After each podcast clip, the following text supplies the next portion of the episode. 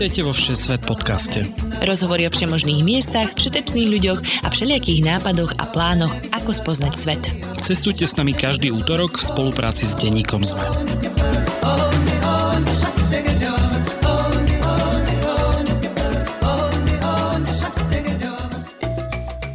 Ahojte cestovatelia a cestovateľky. Počúvate novú epizódu Všesvet podcastu. Moje meno je Lukáš Onderčanin a dnes sa vydáme nielen zbierať letecké míle a kupovať lacné letenky, ale pozrieme sa aj do Južnej Afriky. Našim dnešným hostom je Martin Hanzel, fotograf a zakladateľ populárnej stránky Tour de Svet. Martina zoberie na safari do národných parkov, kde môžete sledovať levy, leopardy aj slony. Pozrieme sa spoločne aj do miest ako Johannesburg, Durban alebo na slavnú stolovú horu týčecu sa nad Kapským mestom. A reč bude aj o kolíske ľudstva. Tak ešte raz vítajte a prajem príjemné počúvanie.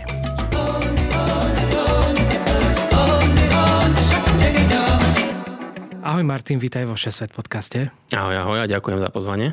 Aby som ťa teda bližšie predstavil, ty pracuješ ako fotograf pre denník Nový čas, ale okrem toho ťa vlastne takí cestovanejší ľudia môžu poznať aj ako zakladateľa facebookovej skupiny Tour de Svet. Tak povedz nám vlastne, o čom je táto tvoja skupina a ak ju niekto nepozná, ale teda predpokladám, že ľudia, ktorí nás počúvajú, tak ju nejakým spôsobom poznajú. No, Tour de Svet je najväčšia cestovateľská skupina na Slovensku Podarilo sa mi, myslím, že tento mesiac pokoriť takú magickú hranicu 300 tisíc followerov, za čo som aj celkom hrdý.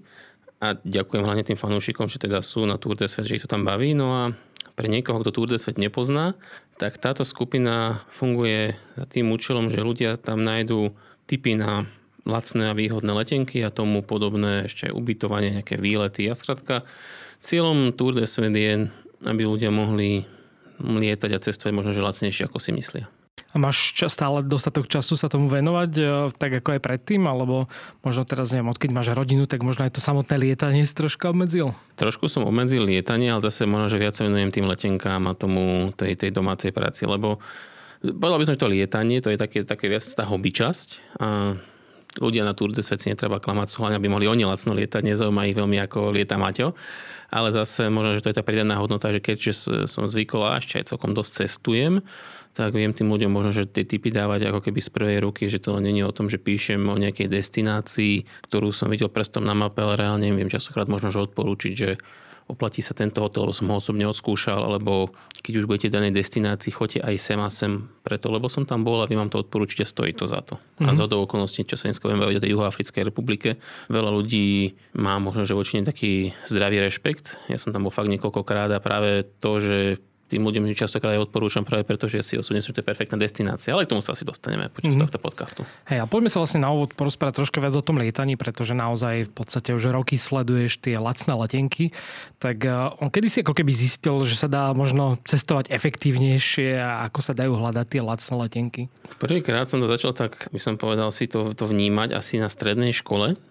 To bol práve, by som povedal, taký ten eh, boom Ryanairu, ktorý sme ešte mali koruny a vtedy už Ryanair práve ako získaval to svoje meno a ešte mal také tie šialené akcie, oveľa šialenejšie ako teraz, že sme vedeli letieť za 10 korún, za jednu korunu. Fakt také, takéto smiešné ceny vtedy boli. A už vtedy som si to ako keby viac uvedomoval, že, uh, že toto je akože celkom dobré riešenie, ako aj ľudia možno, že čo nemajú viac peniazy a chcú ušetriť, alebo aj študenti, ako som bol ja vtedy, že toto je celkom fajn ako keby spôsob to bola možno, že tá éra, že už prichádza internet, akože už bol v mobiloch. Skrátka sme sa viac digitalizovali, tiež ľudia už vedeli lepšie po anglicky ako v minulosti, takže sa vedeli aj v tom internete viac orientovať. A ja som začínal tak, že ja som sám veľa cestoval a to bolo až o veľa rokov neskôr, keď už som hlavne svojich známych otravoval, že poďme sem, poďme tam a tak.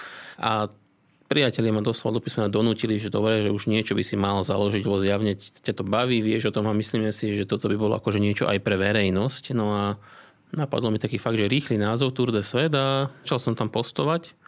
Najprv to bolo fakt, že skupina fakt, že pre úzky okruh kamarátov a začal som tak postupne nabalovať 10, 100, prvých tisíc ľudí. Už bol taký celkom šokantný pre mňa moment, mm-hmm. že, že wow, že tisíc ľudí. No a nabalovalo sa to, zväčšovalo sa to, ľudia odporúčali skupinu svojim kamarátom, tí sa prihlásili, tí zase odporúčali svojich kamarátov. No a sme tu pri 300 tisíc tom fanúšikovi a je to takto ďalej. Čo je taký možno tvoj najväčší úlovok? Ja sám teda sa priznam, že aj vďaka teda tvojej skupine som uh, už asi lacnejšie sa teda nikde nikam nedostanem, ale boli to vtedy tie letenky od levelu za 1 cent, takže... My, myslím, alebo 10 centov to možno bolo 1 cent, 1, takže 1 cent. akože za 2 centy som letel do Londýna a do Benátok, takže myslím, že už lacnejšie sa asi nikdy nepodarí, ale aké boli možno také tvoje najlacnejšie letenky, ktoré sa ti podarilo? Na ten level som veľmi hrdý, lebo som ho priniesol exkluzívne na Slovensko ako prvý ja som mal také, nazveme to, že insider info, že to príde. On to vyskočil presne o polnoci, takže veľa ľudí spalo. Ja som teda nespal si do rána, kým som si kúpil tie letenky. A presne to bolo, že ja som to už mal aj nachystané.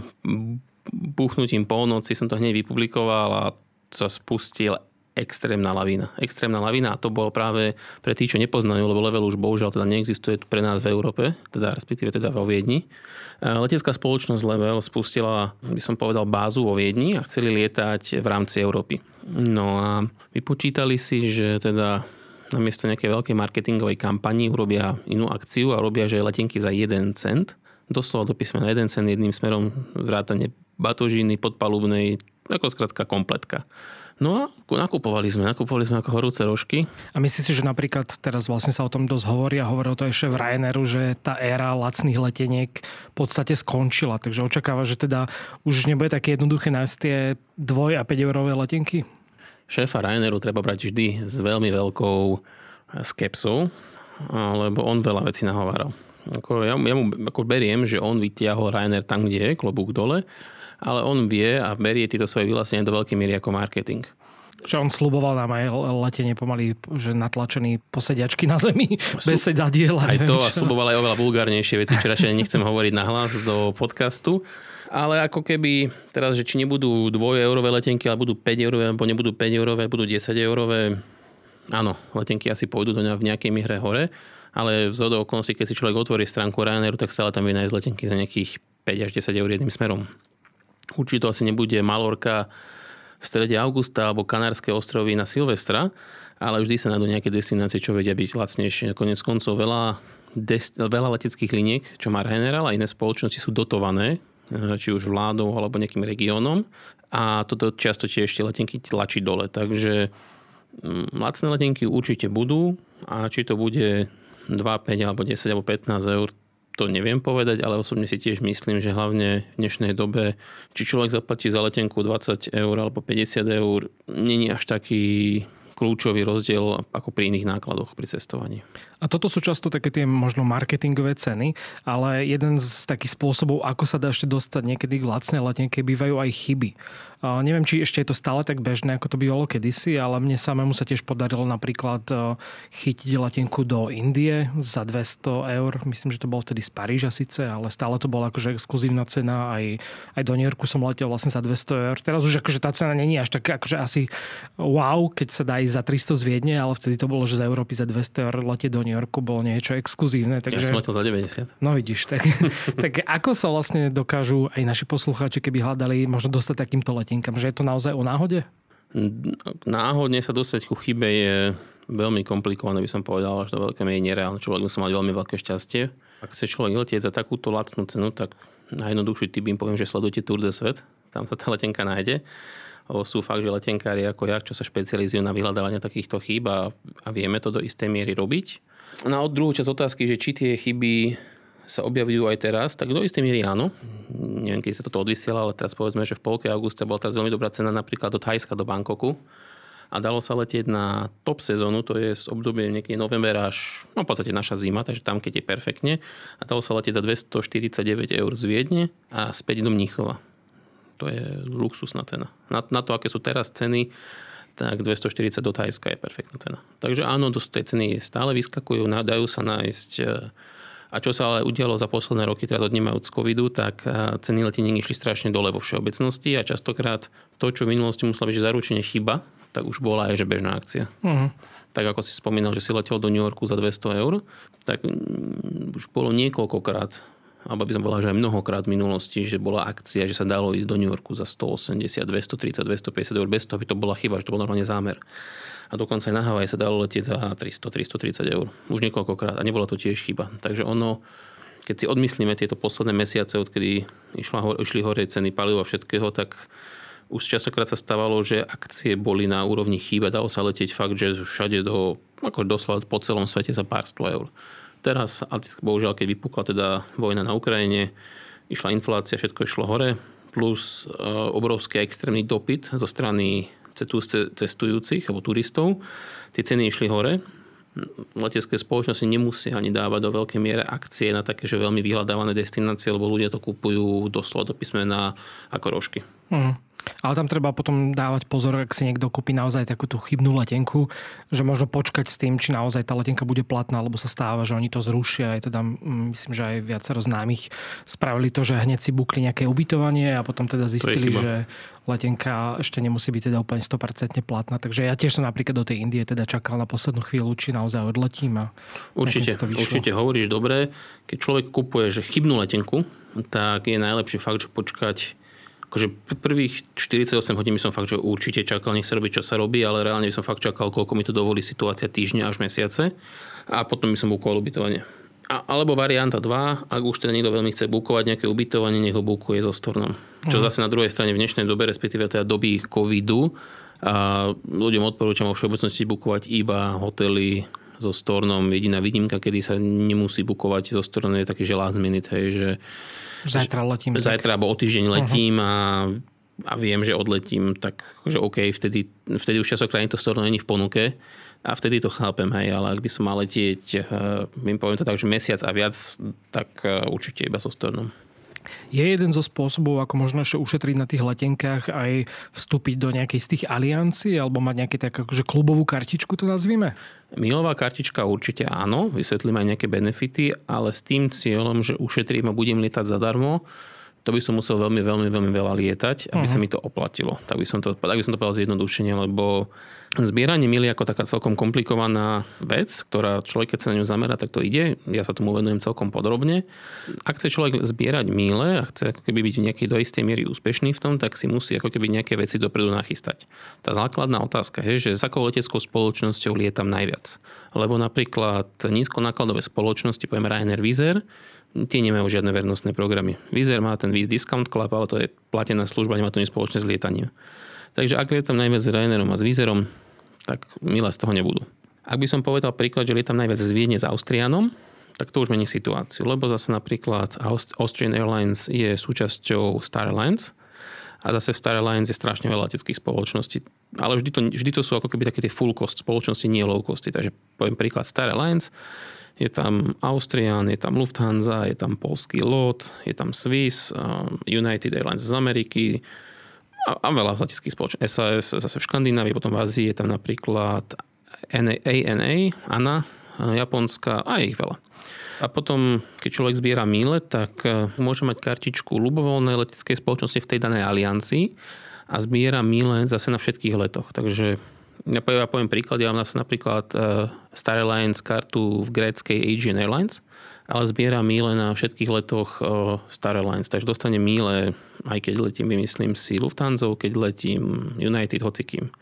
Není to zase úplne jednoduš- zjednodušené, ako to bolo v minulosti. Do istej miery záleží, akou tarifou letím, v akej triede, takže niekde dostanem menej míl, za rovnakú vzdialenosť niekde viac. OK, ale to je teraz ako mimo. Ale už keď mám tú kartičku a zbieram tie míle, tak potom zase tým ponúkajú nejaké benefity. Mm, jedna vec sú benefity tej danej kartičky.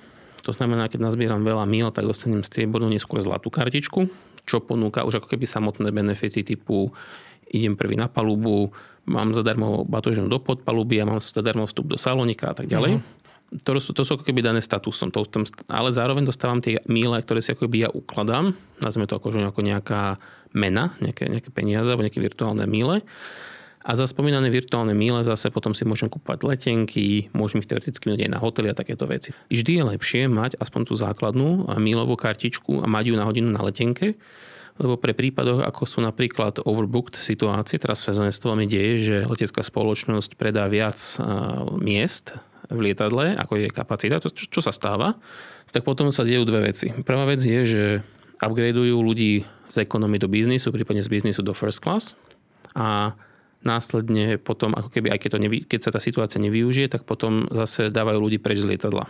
Keď je niekto v ekonomii a má najvyššiu kartičku, tak on bude ako prvý kandidát, ktorého potlačia do biznis triedy zadarmo. Uh-huh. A zase po ňom to bude ten so striebornou kartičkou a tak ďalej a tak ďalej. Bez ohľadu v podstate na to, koľko máš bodov, aj keď teda asi to je úroveň kartičky. Nie, iba čisto úroveň. Uh-huh. A, čo, a čo je najzaujímavejšie, aj keď máš úplne najzákladnejšiu kartičku, tak máš vyššiu prioritu ako ten, čo nemá žiadnu kartičku. Uh-huh.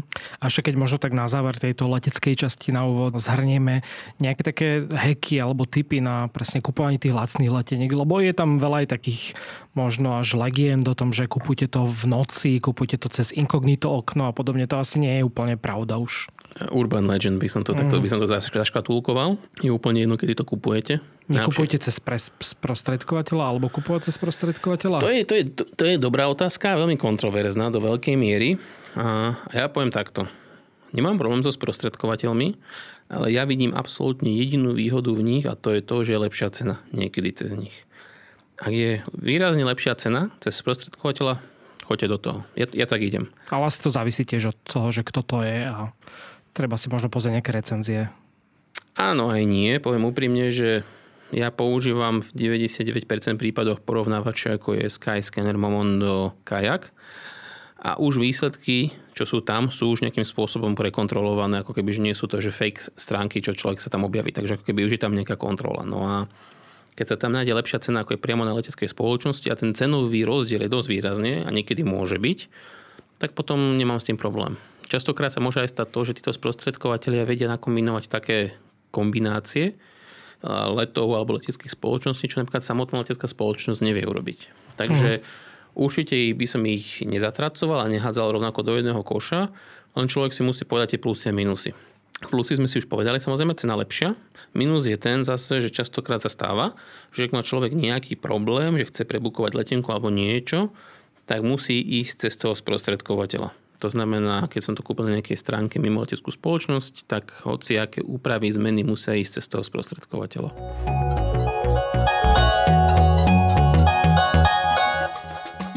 Toto je poďakovanie pre vás, našich Patreonov. Ďakujeme každému jednému a jednej z vás, ktorí nás podporujete. Obzvlášť našim ambasádorom Márii, Katke, Ivanovi, Radovanovi a Michalovi z Jankou. Ak chcete aj vypatriť medzi našich podporovateľov, skočte na stránku patreon.com lomeno všesvet. Každá jedna pomoc nás motivuje v príprave ďalších epizód. Ďakujeme, ste super. Po pasáži o lietaní sa konkrétne teda pozrieme aj na jednu krajinu, keďže v našom podcaste vždy sa zameriavame na jednu krajinu a my sme si vybrali teda akurát Južnú Afriku, pretože ty si tam bol niekoľkokrát, myslím, že tri výlety si spomínal. Ak si dobre pamätám, aj áno, trikrát. A v čom ťa láka možno Južná Afrika? Preko je to napríklad možno vhodná krajina na návštevu? Úprimne, ja som mal prvýkrát, keď som tam išiel, tak to som mal taký zdravý rešpekt. Išiel som tam len na 3 dní. To bola taká väčšia cesta okolo sveta, sme tam mali krátku zastavku. A vtedy ma veľmi očarila ja by som to tak, akože neviem to úplne dobre zakategorizovať, ale mne sa tam páči, že to je taký mix Európy. Je tam silne cítiť vplyv Veľkej Británie a Holandska. Zároveň je to Afrika, akože tam veľmi, veľmi pekná príroda. A čo mi sa strašne veľmi páči, je, že tam, keď u nás je zima, je tam teplo to, to akože veľmi rád takto cestujem, že zo zimy do tepla a táto Juhoafrická republika je na to úplne ako stvorená. A strašne veľa ľudí si myslí, že OK, že Afrika, Afrika, že to je teraz rozvojová krajina, je tam nebezpečné, čo do istej miery samozrejme, k tomu sa si dostaneme, ale pre nás, Európanov, je, tam, je to tam veľmi blízke Európe, by som povedal, akože veci hygiena, zdravo, akože hotelové služby, reštaurácia, všetko. Je to tam fakt, že akože pre nás, Európana, vieme tam nájsť všetko, čo hľadáme a tie národné parky. To je niečo perfektné. Akože to, to je to, čo ma tam asi najviac očarilo. Tri výlety, tri rôzne národné parky a vždy som si tam vedel nájsť svoje na, akože na vypnutie. A čo by som asi povedal, že je to najväčšie plus tých národných parkov v Juhoafrickej republike proti možno, že niektorým iným v afrických krajinách je to, že je to tam úplne také uspôsobené na to, že človek to môže aj sám absolvovať. To, a sám fakt myslím, že človek si požičia auto na letisku a ideš do Národného parku a vozíš sa. Sú tam samozrejme pravidlá, a k tomu sa asi dostaneme, ale je to taký vstupná stanica, ak človek chce zažiť safari sám. A také fakt, že echt safari. Uh-huh. Nikdy som nebol fanúšikom zoo a takýchto vecí, že sledovať zvieratá v, v klietkách. Prvýkrát, keď som videl napríklad slona, ako sa vedľa mňa pasie, tak to bol že nádherný pohľad. A treba ešte teda povedať, že je to pomerne veľká krajina, jedna z najväčších na svete. Ja som pozeral, že podľa mapy je to ako keby ste prešli pomaly, že od pobrežia Atlantiku až niekde do Varšavy. Takže naozaj treba rátať s tým, že spoznávať celú tú krajinu niečo trvá a preto možno lepšie rozdeliť sa na také etapy. Určite, určite. A ešte som dôležitú vec som zabudol povedať, že pre nás Slovákov obzvlášť dôležité, že je tam lacno. Čo tam dostane človek za extrémne dobrú kvalitu jedla, je tam smiešne ceny. Takže ako keby, keď už máte dobrú letenku a rozhodnete sa ísť do Juhoafrickej republiky, tak váš budget to určite nenahloda. Uh-huh. A na tvoju otázku, a určite. Ja som tam bol trikrát, trikrát som bol na rôznych miestach a vždy som zažil niečo úplne iné. Dokonca aj tie časti medzi sebou sú úplne, úplne iné, takže je to, je to veľmi zaujímavé. Poďme sa teda pozrieť na konkrétne časti Južnej Afriky. Začal by som asi teda v Johannesburgu, pretože to je to mesto, kam sa často letí, ak to teda není kapské mesto, ale práve tam mm, predpokladám, že teda väčšina letov z Európy smeruje. Tak. Je to aj najväčšie a najľudnatejšie mesto, ak som pozeral. Myslím, že môže byť, áno.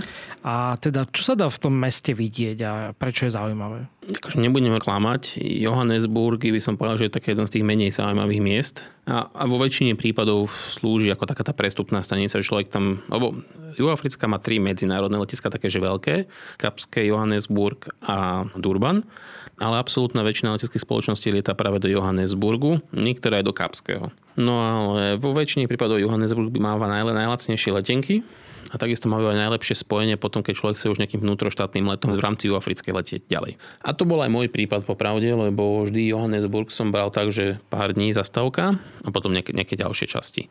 Alebo je to skôr také mesto, kde si treba robiť také tie výlety, že je to základňa na ďalšie výlety, či už sú to národné parky, alebo ja som videl, že si tam vlastne navštívil jaskyne, kde našli pozostatky človeka, čo sa vlastne volá, že kolíska ľudstva. Presne tak. tak. Je to blízko pri meste a oplatí sa to vidieť? Ako, takto, ak, ak niekto sa chystá do Juhoafrickej republiky, tak by som povedal, že nachystáte si na Johannesburg 2-3 dní a choďte ďalej. To, to je také akože základné odporúčanie, lebo Johannesburg je biznisové mesto, je tam, akože sú tam aj rôzne časti, ale nie je to také, my som povedal, ako kapské mesto, kde fakt môžete byť týždeň v tom meste a pozerať niečo iné. To, mm. to nie. No ale samotný Johannesburg, tak keď si odmyslíme také veci ako shopping a takéto veci, čo sa tam dá robiť, je to tam aj veľmi pekné, dobré reštaurácie, tak tie najzaujímavejšie miesta podľa mňa sú múzeum apartheidu, to je priamo v Johannesburgu. Hneď vedľa Apartheid Muzeum je taký veľký zábavný park, niečo na štýl Disneylandu, ak je to niečo pre vás. Okay, Úplne skvelá kombinácia ináč, ale... A, no, je to zhodou okolností tak. Ja som teraz v februári, myslím, to bolo, sa mi bohužiaľ nepodarilo. Išiel som tam, ale ešte oni práve končili lockdowny a ich úplne zdecimoval COVID, čo sa týka turizmu, takže tam nikoho nemali. To bol v podstate aj ten, ten juhoafrický variant, takže sa tam ľudia strašne bali ísť. Takže, a nemali to dokonca nikde ohlásené, takže ako vysmiatý som pekne prišiel pred brány Apartheid múzea. Pozerám, že čo toto je, že to akože nič. No a bolo zavreté, bohužiaľ. Potom hovorím, že vedľa zabavný park, pôjdem aspoň tam. Nie, zavreté. Hovorím, že OK, ďakujem. Ale toto určite, keď tam ste. A druhá vec je táto kolíska ľudstva. To je 20-30 minút autom, takže určite takže dá sa to považovať, že je to pri Johannesburgu a to je veľmi zaujímavé miesto. To je v podstate región UNESCO, viacero jaskyň, kde sa našli pozostatky prvých ľudí. Myslím, že nie najstarší, ale ako keby Naš, našlo sa ich tam najviac, ako keby tak by som povedal. Mm, sú tam niektoré zo pár tých jaskýň, kde človek fakt, že môže ísť dnu. To bol veľmi pekný zážitok. A potom je tam také veľké stredisko. Ak si dobre máme tam, tak sa volá, že Maropeng. Vyzerá to ako taká pyramída, nech by som to nazval, to je ako taký ten visitor center, ktorý združuje celý, celý tento región a človek tam vie nájsť práve tie, čo, čo sa našlo, plus históriu k tomu. Takže mm. to je, by som povedal, taký ten najväčší ťahuň v Johannesburgu.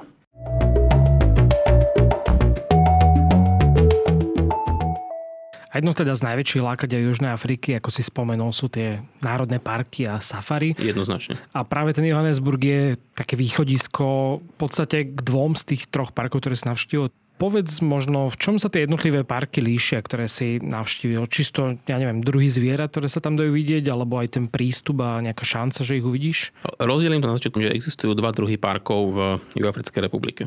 Sú to tie, tie štátne parky, národné parky, ktoré sú národné parky, so všetkým, čo tomu patrí. Sú, sú tam normálne park rangery, je to organizované a ako keby vlastní to štát, sú to ako naše parky a horské, nazvem to tak. A potom sú tam tzv. private game reserves. To sú, nazvem to, že malé, menšie národné parky, ale sú to akoby, že súkromníkmi vlastnené aj to za zámerom turizmu. Ja, ja som sa venoval iba týmto štátnym, tým veľkým. Lebo je to podstatne lacnejšie a je to také, by som povedal, trošku viac autentické. Ak človek v živote nešiel do Národného parku v Juhoafrickej republike, tak by som možno, že odporúčil úplne prvýkrát Národný park Pilanesberg. Je relatívne malý, čo je svojím spôsobom aj výhoda, k tomu sa dostaneme, ale hlavne sa nachádza veľmi blízko Johannesburgu, je to pár hodín autom, myslím, že nejaké 3-4 plus minus. A hneď vedľa Národného parku Pilanesberg je aj taký rezort, rezortové mestečko, známe sa to volá, že Sun City je tam strašne veľa bazénov, je tam aj kasino, takže človek, keď možno, že nie sa chce úplne venovať čisto len tomu, tomu safari, tak akože má tam aj také, takúto možnosť akože zábavy.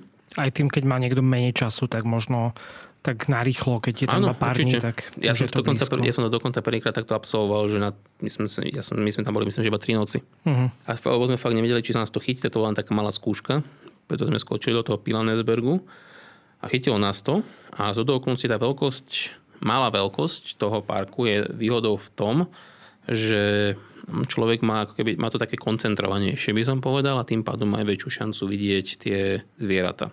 Takže ako ak začínate, alebo chcete prvýkrát niečo vyskúšať, choďte tam. Druhýkrát, to už som vedel, že sa mi Africká páči, to bol taký výlet, že sme išli na dve miesta. Najprv sme prileteli do Johannesburgu, sme hneď prestupovali, či sme na východ.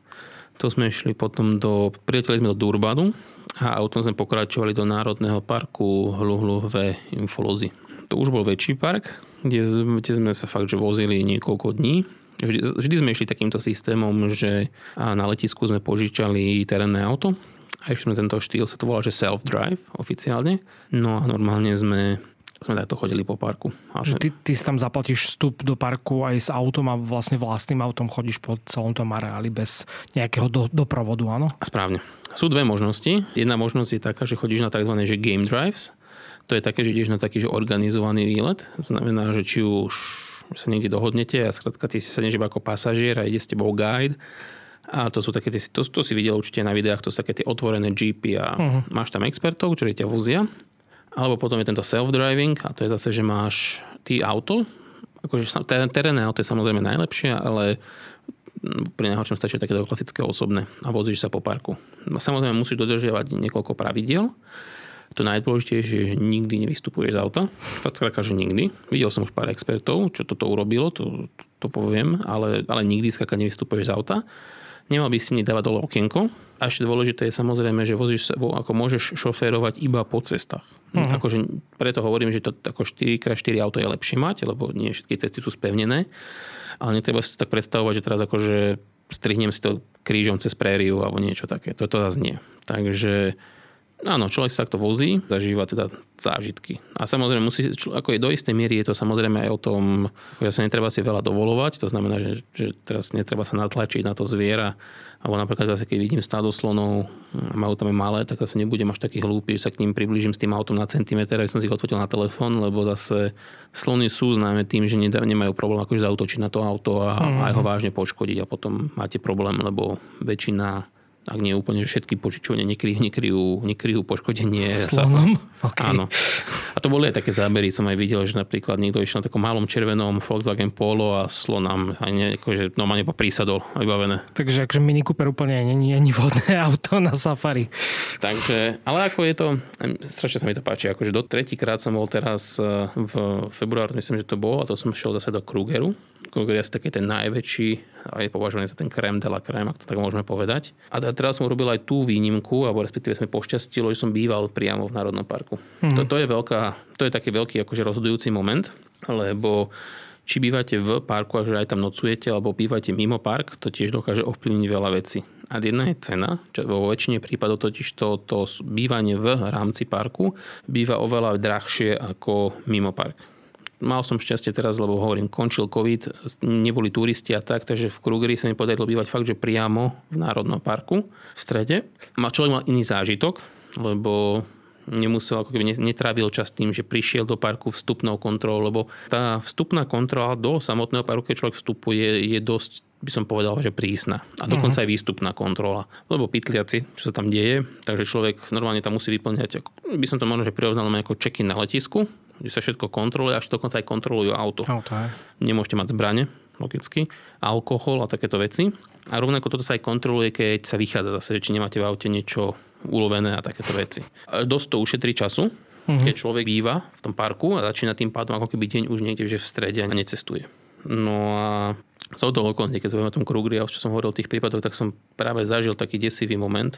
Sa mi podarilo nájsť e, levicu. Bola, možno, že bola na ceste a bolo to 10 metrov vzdialenosť, takže perfektne. Ja som si fotil na teleobjektív. No vedľa mňa zastavilo práve také malé autíčko a vystúpili dve turistky. Vystúpili, podotýkam. A, a normálne akože pani sa tak vystúpila z auta a položila si telefón na otvorené dvere a 10 metrov od nej lev Levica, pardon. A to bol práve taký moment, kde som si povedal, že, že no, že, to, to, okay. že toto, ako, toto, toto, som bol taký fakt, že mi trošku, ako, že doma som prestal dýchať, že či práve budem vidieť zážitok v prvej rade ako keby šovky ako levica strane nejakého turistu, lebo fakt normálne tam začali akože ľudia trúbiť, akože, či je úplne normálne, lebo, uh-huh. lebo toto fakt nepovažujem za normálne. A čo sa tam vlastne dá vidieť? Ty spomenul levy, slony, že je tam veľká šanca, že uvidíš tie zvieratá, lebo sú také safari, že ja neviem, akože kamoši boli v Indii a teda samozrejme hľadali tigrov a bohužiaľ ich nevideli a že nie je to úplne vždy garantované. Tu je to iné? Nie je to nikdy garantované. A z okolností prvé dva výlety, Pilanesberg a Hluluve, som nemal šťastie na mačky. Uh-huh. A, a nemal som skrátka šťastie. No trochu som bol smutný, ale OK. Ale naopak zase nosorožcov sme videli, že stále a všade. A zase teraz pri Krugri to bolo opačne. Videli sme mačky, videl som levice, stádo levohu, to bolo veľmi pekné, dokonca sa aj podaril leopard. To bol, to bol zážitok. A naopak nosorožca ani raz. Hmm. Takže není to zo, je to echt príroda a je to obrovská príroda. Takže zase, či sa to, určite je to negarantované, a o to viac je to zážitok, keď sa to podarí. Človek musí byť trpezlivý, to je veľké, zase akože treba ísť fakt s tým, že je, možno by som to prirovnal k polárnej žiare na Islande, že je veľká šanca, že ju uvidíš, ale nie je to garantované. A, a tak to aj býva. Tu, tu je ten rozdiel veľký medzi tými self-drivami a týmito game drivami to bolo práve teraz v Krugli vidno, že som polku som išiel sám a polku som si ako keby zaplatil za nejakých fakt, že pár eur mm, plánovaný výlet. A to ešte podotknem, že tie národné parky sú otvorené plus minus v čase svetla. To znamená, že sa otvára niekedy o 6. sa otvoria tie brány a zase do nejakej 6. buď musíš byť už teda v rámci v tvojom kempe alebo musí byť tam mimo park. Uh-huh. Ale zaujímavé sú takéto tie night drivey, kde, ktoré môžeš absolvovať čisto iba s, s prievodcom. No a z hodou okolností tak sa nám podarilo aj Leoparda. To bol práve tzv. Sunrise Drive. Sme sa ešte za tmy sme sa stretli. Čo je na hodou okolností najväčšie šance vidieť tie najzaujímavejšie zvieratá býva skoro ráno, keď ešte není teplo. A oni sa zobudzajú, idú sa k riekam napiť a tak.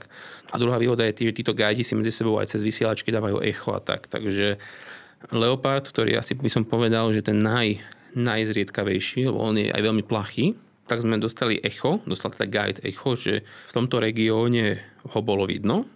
On bol schopný nájsť stopy v nejakej, nejakej fakt, že ja by som to nevidel, mi ukázal, že aha, to sú stopy. Že perfektné. Ostali sme stáť, on vedel zjavne asi, ako keby, že v akých priestoroch sa zvyknú byť, lebo v podstate oni lovia tiež, takže oni si nájdú také miesto. A mal pravdu, no za 20 minút čakania, zrazu len vidíme v húštine, ako párik leopardov sa ukázal Dve minúty sme ich videli. Fakt, že nebolo to viac ako dve minúty, ale ten adrenalín a ten zážitok a to vidieť ho v tej rannej rose, mm, to bol, to bol nezameniteľný zážitok. Takže, mm. takže za mňa toto sú tie zážitky, čo Africká ponúka. A hlavne tie parky teda. A to je asi aj výhoda toho ísť na nejakú takú so sprievodcom, pretože oni si vedia to echo dať medzi sebou. Určite, akože ja by som najviac odporúčal, že to delia 50-50. Lebo zase mm. na druhej strane, ja som si strašne odpočnul pri týchto self-drivoch. Ja som si zobral, lebo teraz som išiel sám tentokrát, a tento rok. Mal som taký malý terénny Volkswagen, no a som si pozrel mapu, není tam signál, čo je tiež ináč super vec niekedy. A normálne som si len povedal, že sem idem, a teraz niekde som zaparkoval, len krásne počasie a tam som si len takto v autičku som si pozeral zvieratá ako, a na relax úplne ako stvorené. Takže a do istej miery je to aj viac uh, odmenujúce, keď človek nájde sám zviera. Hmm. Mne, mne sa podarilo napríklad levicu dvakrát vychytať úplne samú. A to bol krásny moment z hodou okolností, lebo bol som sám a ona sa ukázala, zrazu všetky auta zastali, lebo levicu, akože vidieť mačky nie je úplne bežné, ale ja som sa nikam neponáhal, takže všetci si ju odfotili, ona od, zaliezla zase späť do húštiny, všetky auta odišli a ja som ostal stať Hovorím, že ja sa nikam neponáhľam. 20 minút som stal, zase vidím, ako sa 100 metrov do mňa zase vykúkla, ako si išla krásne po ceste. No a išiel som za ňou, úplne sám a možno, že a dve hodiny. Akože takto som sa trávil, myslím, že to bolo dopoludne, že dve hodiny som stopoval levicu. Som stopoval levicu a krásne fotky som si mm. urobil. Takže ono je to aj super fakt, na taký ten relax.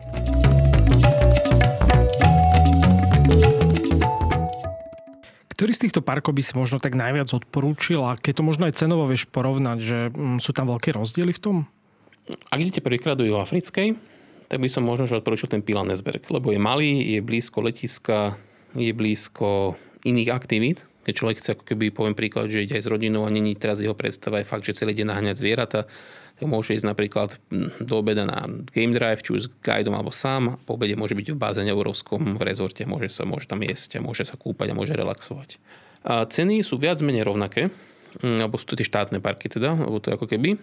Dokonca existuje také tie permanentky, ako poznáme napríklad, ako sú v Amerike, také tie karty na tie národné parky celoročné. Tak niečo podobné funguje v Africké, sa to myslím, že volá, že wildcard. Takže tie vstupné sú viac menej rovnaké, čiže týmto by som sa veľmi neriadil skôr by som išiel v tom štýle, že a prvýkrát alebo pokročili. Mm. A ako ten Hulhuve nebol zlý, ale išli sme tam preto, lebo sme nechceli ísť do Krugeru, lebo sme mali veľký itinerár a Kruger je fakt, že na viac dní, respektíve na viac týždňov, keď človek chce. Takže by som povedal tak, že prvýkrát Pilanesberg nič ten človek nepokazí. Ak sa mu to bude páčiť, tak potom nech si človek fakt, že urobí, už vyhradí viac času. Viac času rozumie fakt, že 4, 5, 6, 7 a viac dní a môže ísť do toho krúgru. A de fakt e, je toho strašne veľa. Uh-huh. A keď hovoríš o tých cenách, tak ceca, koľko sa to pohybuje? Neviem, či tam platíš teda vstupné do parku a plus to, že ideš svojim autom, alebo... To oni to majú zaujímavé rozdelené, že ako keby majú zľavy pre obyvateľov, alebo teda Juhoafrickej republiky, tie majú samozrejme oveľa lepšie ceny. Sú tam potom do istej miery aj zľavy pre ľudí z regiónu Afriky, to sú, oni tomu hrajú, že tom SAC, SADC, a potom majú skrátka tie klasické ceny pre to, že náš západnerov alebo skrátka pre medzinárodných turistov, ale stále to je zlé. A ak si dobre pamätám, tak to pohybuje na cca tých 25 eur na deň. Ono sa to počíta na osobu, ak si dobre pamätám, tak auto neriešia auto, len musíš mať skrátka registráciu a tieto veci. A keď bývaš v tom národnom parku, tak oni to pocíti to naučtujú potom v rámci toho, toho hotelového ubytovania tých 25 eur na mhm, deň. Mm, okay. Ale akože nie je to nič hrozivé. To je o dosť menej, ako som čakal. Ja som čakal, že naozaj za to zaplatíš že stovku na deň. Alebo... Nie, nie, nie, preto hovorím, že ono je to fakt, že lacné, je to tam akože kvalitné. Keď človek jazdí po tom národnom parku, tak ono, to, no je to akože fakt, že dobre zabezpečené. Ako by som to povedal, že tak ako my máme motoresty, keď ideme po dielnici, tak oni majú takéto motoresty v úvozovkách po tých trasách v Juhoafrickej a tým, akože tam tie podniky, alebo také tie odpočívadla to nazvem, sú akože normálne, že first class, hej. Človek tam má wi normálne chladiace boxy, akože fakt, že človek, tak ako si predstavíme my, keď ideme na benzínovú pumpu, že mm-hmm. máš tam všetko od zmrzliny a pojedlo, tak toto je v Národnom parku. Takže ono, to je to, čo som hovoril na začiatku, že tieto národné parky v Juhoafrickej sú fakt, že úplne friendly pre najväčších začiatočníkov, najzákladnejších turistov. A akože nedá, nedá sa to ani zďaleka porovnávať s takými pokročilejšími safari, ako je napríklad Tanzánia a tak, ktoré nezatracujem samozrejme, lebo sú aj tie perfektné, a je to viac také možno, že echtové. Ale človek, keď nechce utratiť veľa a a chce si to riešiť aj po vlastnej osi a tak, tak v juhoafrickej je ten servis fakt, že na jednotku s jazdičkou. Mm-hmm. A, cen, a hovorím, a cena, ako si aj ty povedal, je na to, čo človek uvidí, úplne perfektná.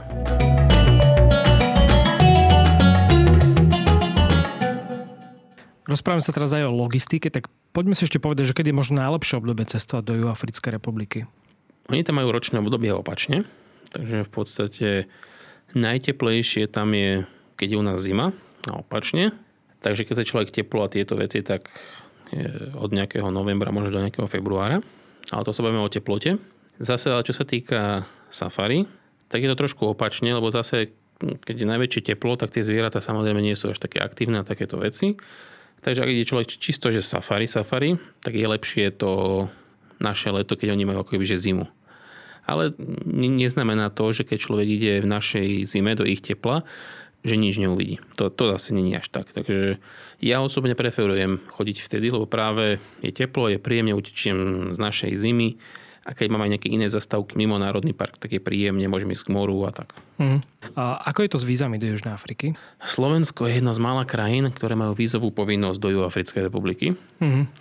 A treba si vybavovať víza, ale má to dve výhody. Prvá je, že Slováci to majú úplne zadarmo. A druhá vec je, že sa to dá vybaviť viac menej poštou ambasáda Juhoafrickej republiky, čo má na starosti Slovensko, sa nachádza vo Viedni. A už som to niekoľkokrát tak urobil, že viete všetky tie dokumenty, vrátanie pasov a fotiek poslať normálne obálku na ambasádu. Oni to pošlú potom späť už ako keby s vízom nalepeným v rámci pasu. Takže, takže bohužiaľ, fakt, že myslím, že jediná z týchto susedných krajín, čo sme my vo Vyšegrade, čo to majú, neviem, či to zmenilo, ale my stále tie víza potrebujeme, ale hovorím, našťastie je to viac menej bezbolestné a, a zadarmo. Hm. Jedna z takých veľkých otázok ešte pri ceste do Južnej Afriky je bezpečnosť, pretože naozaj akože v tých mestách tá kriminalita asi je pomerne zlá. Teda aj nejakí moji známi mali neúplne dobré skúsenosti napríklad s tým Johannesburgom, takže ako je to s bezpečnosťou práve v tých mestách? Asi, to je asi taký najväčší problém. Takže... Som tu. Takže, takže prežil som, ale, ale najdôležitejšie je, že netreba to podceňovať. Najdôležitejší bod je, že netreba loziť tam, kam človek nemá loziť. To sú hlavne také tie townshipy, rozumej slamy alebo niečo na ten štýl. Tam fakt sa neoplatí chodiť. Druhá vec je tá, že vždy zamýkať auto, vždy zavreté okná. Mne sa celkom osvedčilo, ale možno to iba moja paranoja, keď som šiel na ceste a už som videl, že je červené, červené na semafore, tak som začal dobrzdevať v diálke, aby sa nestalo to, že ostanem stať na semafore. Mm-hmm. Som skrátka brzdil, brzdil, brzdil, až dokým nezabehla. Ale to, som, to mi povedali akože viacerí, že toto je dobre robiť. No, akože sú časti, ktoré sú lepšie a ktoré sú horšie, ale neodvážil som sa chodiť po ulici peši. Aj keď som bol napríklad v Johannesburgu, tak mimo hotel som chodil buď v aute, alebo som chodil úbrom do nejaké, dané miesto. Také tie lepšie časti, ako napríklad obchodné centra, alebo nazveme to také, že promenády v rámci obchodných centier, to sú ako pevnosť, tam sú všade bezpeč, že ochránkári so samopalmi a takéto veci a to je, to je bezpečné. Dokonca taká zaujímavá časť, bol som posledný večer v Johannesburgu, keď som na druhý deň letel späť a bol som si kúpiť nejaké suveníry, bol som na večeri v takom obchodnom centre. Nelson Mandela Square náhodou, čo veľmi pekné miesto. No a nakúpil som si tam a čakal som na Uber na takom špeciálnom mieste. No a u nich to je vyslovene, už by som povedal, že projektované z bezpečnostného hľadiska. Normálne to miesto, kde sa čaká na Uber alebo na taxík, je normálne, že čakáreň, ktorá je uzavretá. Pred čakárňou je ochrankár so samopalom a typek mi normálne že hovorí, že tuto, tuto stojte, choďte tuto dnu, tu si sadnite, čakajte, ja vás tu ochránim. A normálne takto človek som ako keby vyslovene, že čakal s nami a jeho, jeho úloha bola, že pre prípad, že mi niekto prišiel autom a chcel by nás okradnúť, aby to strážil. Mm. Takže ako oni sú si vedomí toho, bohačí ju Afričania žijú v takých tých tzv. gated communities, takže akože by také tie súkromné štvrte, ktoré sú samozrejme chránené. No a človek si dáva pozor. Napríklad v Kapskom meste toto bolo veľmi zjavné. Z hodou okolností Kapsko bolo relatívne že bezpečnejšie, tak nám všetci hovorili, že cez deň tam chodiť po uliciach a po tých, po tých základných častiach je bezpečné. V noci určite neodporúčam. A dokonca to bolo také, že také, taká štvrť, kde boli bary, tak ochrankári presne na štyroch všetky akože majú obklúčení ochrankármi a doslova do písmena tá bezpečnosť musí byť, je tam doslova do, do, do, vydobitá tými ochrankármi. Človek, keď nerobí blbosti, alebo ako keby uvedomuje si to riziko, ako keby trošku tomu prispôsobí toto správanie, tak, tak sa to dá. Tak sa to dá úplne bez problémov. Mm-hmm. Neberte si drahé šperky, neukazujte svoj najnovší iPhone na verejnosti, nešibrinkujte s ním a som názoru, že budete OK. Mm. Ale, ale akože samozrejme vždy sa môže udieť nejaké to okradnutie a takéto veci. Aj. Nám sa neudialo nič, ale a, a tak ešte poviem, že a tie národné parky, tie sú že super safe. Tam, mm-hmm. tak, že keď je v rámci tých parkov, keď človek býva, tak tam sa ničoho bať. Ešte keď sa dotýkame tej logistiky, to presúvanie po krajine je tam najvýhodnejšie práve tými leteckými spojeniami medzi tými veľkými mestami. Napríklad z toho Johannesburgu do Kapského mesta. No to je dosť veľká vzdialenosť ináč, to práve, sa nezdá. No. Takže tam, no, tam určite letecky a tie, tie letenky nie sú drahé. Bavíme sa o pár desiatok eur. Takže to není vôbec problém. Z Johannesburgu do Krugru, tak tam sa dá ísť aj autom a trvá to nejakých, myslím, že 4, 5, 6 hodín, zhruba tak. Ale to do okolností priamo v Krugry, jedno z najkrajších letisk. Kruger má že vlastné letisko, miniatúrny terminál, ale človek pristáva fakt, že v strede parku je to taký krásny zážitok. Takže hm, obidve má svoje plusy, minusy. Ale ísť smerom na Kapské mesto z Johannesburgu, respektíve z východu určite lietadlo. To, mm. to je, ako si sám povedal, je to veľká krajina nemá to nejaký veľký, ako, hlavne tie letenky sú veľmi lacné, takže to nie je až také, taká komplikácia. Na záver sme si ešte troška nechali to kapské mesto. Už tomu nebudeme môcť venovať asi veľmi veľa času, čo by si asi zaslúžilo, ale čím je Cape Town zaujímavý, okrem stolovej hory, ktorá je veľmi taká ikonická a týči sa nad mestom, takže keď človek príde do Cape Townu, tak eh, čo sa tam možno oplatí vidieť a je práve napríklad výlet na tú stolovú horu taký zážitok? Určite je. Kapské mesto je úplne iné ako Johannesburg alebo iné mesta. Kapské sa mi zdalo byť presne také, že živé, taký lifestyle, hip, viac turist friendly, menej business friendly, alebo nie, že friendly, ale skrátka také, že ten štýl, že človek je tam fakt ako keby na vyžitie, na dovolenku. No a čo tam robiť? Strašne veľa. Tam, to, to je oproti, práve oproti Johannesburgu, že Kapské mesto je práve to mesto, kde vieš byť týždeň a dva niečo robiť, vieš tam ísť na nádherné pláže, fakt, že nádherné, nádherné pláže tam sú Jediné, čo je také vtipné, je, že tá najkrajšia pláž, myslím, že sa volá Camps Bay, ak si dobre pamätám, tak je síce krásna, na, nad tebou obrovské hory, ale že voda je tam, že ľadová. Ale, ale že tak ľadová, že ja som nedokázal ísť lepšie ako pošlenky. Že som normálne odtiaľ vybehol, že to, to sa nedalo. Takže fakt, že ľadová. Ale sú tam, sú tam, treba povedať, aj na opačných stranách. Sú pláže, čo sú ako keby že v zátoke. Uh-huh. A tam tá voda je už ako keby trošku viac znesiteľná. Ale človek tam už je teda akože opalovať sa na pláž, to je veľmi pekná, veľmi pekná aktivita. Stolová hora, tam výlety sú tiež veľmi pekné, dá sa tam ísť peši, alebo dá sa tam ísť lanovkou, prípadne jeden smet, tak druhý tak. To je tiež jedna z možností. Čo, je, čo určite odporúčam každému návštevníkovi Cape Townu ísť pozrieť pláž Boulders Beach a není úplne priamo v Kapskom meste, ale je to taký, taký, taká veľmi pekná cesta, ja odporúčam ísť vlakom, ktorý je bezpečný a človek ide povzdĺž mora a Boulders Beach je strašne špecifický v tom, že tam je kolónia pingvínov, čo je po slovensky tučniak, ak sa nemýlim. Mm-hmm.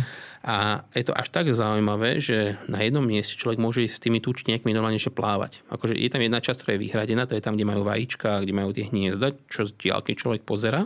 A potom je tam aj tá druhá časť tej zátoky, čo je normálne, že pláž, e, kde tí tučniaky žijú a človek s nimi normálne môže ísť plávať môže byť ich prítomnosti. Netreba si ale myslieť, že to sú akože nejaké domáce zvieratá v zoo. Oni sú naopak veľmi divoké a človek sa k ním priblíži s rukami a veľmi rýchlo ho chňapnú a, a bolestivo. Ale... Máš skúsenosť? Ja nie, ale polovička má. ale je to, aj, aj, aj tak je to perfektný zážitok práve v tom, že skočíte do vody a vedľa vás plávu, ako keby. A keď im nerobíte zle, alebo akože neotravujete, tak akože oni vás neriešia. A je to fakt, že perfektný zážitok. Takže to určite. A, a takisto, keď človek by v podstate pokračoval týmto smerom ďalej, južnejšie, tak skončí až na E, mise Dobre nádeje. Uh-huh. Čo, je, čo je tiež jeden z, jedno z tých miest, čo keď už sa nachádzate v Kapskom, tak by som odporúčal popozerať. Ale, ale akože aj to centrum, aj tam to žije, aj tie podniky, aj ten nightlife, aj to jedlo. Kapské mesto je viac taký ten živší, živší príklad. Keď ešte tak veľmi rýchlo prebehneme gastronómiu, ty si od začiatku hovoril, že tam je veľmi dobré jedlo, tak čo sú také tradičné možno pokrmy v Južnej Afrike? Meso. Oni si tam fíčia na tom mese, stejky, perfektné. Prvýkrát som tam jedol dokonca, ak si dobre tam, štrosie meso. Štrosi burger. To bolo z okolností v Pilanesbergu a bolo to perfektné. Tiež som tam mal aligátora, to bol teraz. Tiež treba povedať, že oni tam nie sú ohrození ani náhodou, takže ako, že by som tam jedol nejaké ohrozené zvieratá. Pre nich sú pre nich tam ako kura. Ale človek sa tam je fakt, že veľmi dobre najesť a za zlomkovú cenu. Akože v najlepších reštauráciách v Johannesburgu vie človek nechať 20-30 eur na osobu niekoľko chodové menúčka, takže je to tam fakt, že veľmi, veľmi lacné a, a ešte čo určite odporúčam, keď idete domov, tak zoberte si nejaké víno ako suvenír, lebo aj vína tam majú svetové. Dobre, ďakujem Martin veľmi pekne, že si prijal pozvanie do Všesvet podcastu. A teda dúfam, že ste sa dozvedeli veľa o tých národných parkoch, pretože to je stále jedno z tých najväčších lákadiel Južnej Afriky. A teda, že vás možno aj motivujeme na takúto dovolenku, ktorá nemusí byť ani nejaká extrémne drahá. Ako teda Martin spomenul, ešte keď vychytáte nejaké lacné letenky, tak to bude úplne super. A teda ďakujeme aj vám poslucháčom za to, že nás počúvate a budeme radi, ak nás budete ďalej počúvať. Aj podporíte nás na Patreone, nájdete nás teda na patreon.com lomeno všesvet. Ak máte nejaké otázky, tak nám pokojne napíšte, či už na mail alebo na facebookovú stránku Všesvet podcastu. Ďakujem pekne, majte sa. Ďakujem za pozvanie a teda dúfam, že som niekoho inšpiroval na tento výlet.